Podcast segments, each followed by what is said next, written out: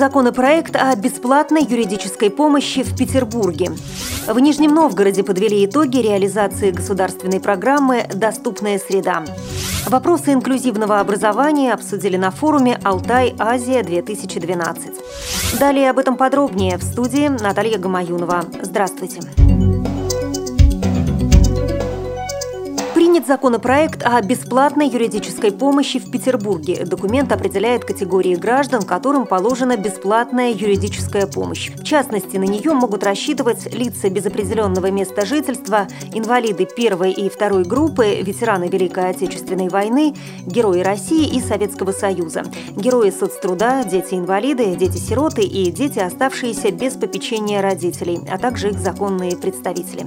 Кроме того, несовершеннолетние, содержащиеся в учреждениях системы профилактики безнадзорности и правонарушений несовершеннолетних и несовершеннолетние, отбывающие наказание в местах лишения свободы, а также их законные представители. Граждане, среднедушевой доход семей которых ниже двукратной величины прожиточного минимума, установленного в Петербурге в соответствии с федеральным законодательством, а также одиноко проживающие граждане, доходы которых ниже указанной величины. Беременным женщинам и женщинам, имеющим детей в возрасте до 3 трех лет также положена бесплатная юридическая помощь по вопросам, связанным с восстановлением на работе, отказом в приеме на работу, взысканием заработной платы, а также назначением и выплатой пособий. Напомним, что необходимость принятия этого нормативного документа в Петербурге вызвана требованием федерального закона о бесплатной юридической помощи в Российской Федерации.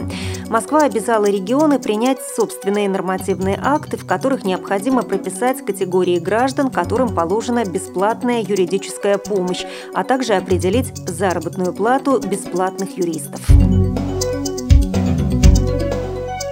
На заседании Координационного совета по делам инвалидов состоялось обсуждение результатов реализации государственной программы «Доступная среда» на 2011-2015 годы. Министр образования Нижегородской области Сергей Наумов отметил, что область входит в число 14 наиболее активных субъектов, которые реализуют программу на своей территории. До конца года участниками программы «Доступная среда» станут еще 10 учреждений. В течение двух лет на реализацию мероприятий программы было направлено 44 миллиона рублей, сообщил министр. Областная библиотека для слепых оснащена брайлевскими принтерами, ноутбуками с программным обеспечением JOS и тифло-флеш-плеерами. Также различные услуги инвалидам оказывают и негосударственные организации.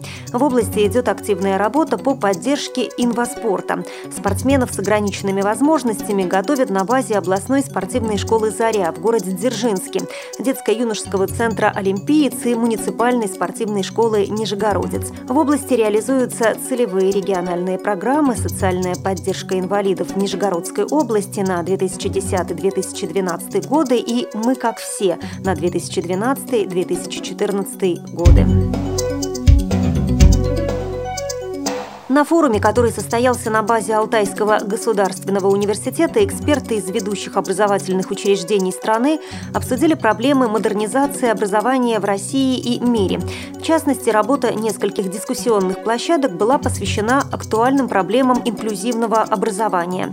Сеть специальных учреждений Алтайского края включены семь видов школ и школ-интернатов, которые специализируются на оказании коррекционной помощи детям и подросткам с ограниченными возможностями здоровья. Как рассказали организаторы, открытым остается вопрос процесса развития и обучения детей с особыми образовательными потребностями в массовой школе. На форуме аспиранты из Московского государственного строительного университета провели мастер-класс «Пространство инклюзивного образования в образовательных учреждениях изменениях на примере школ. Студенты Московского государственного строительного университета выступили с докладом, где познакомили участников форума с психофизическими особенностями детей-инвалидов. В период созревания детской психики очень важно быть как все, говорилось в докладе.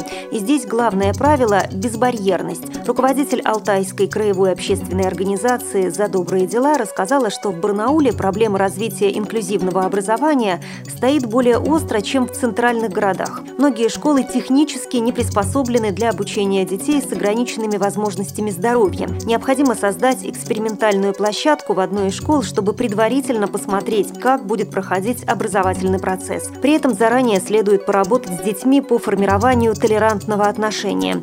Специальная подготовка нужна и для самих педагогов, считает руководитель Алтайской краевой общественной организации. Вы слушали информационный выпуск.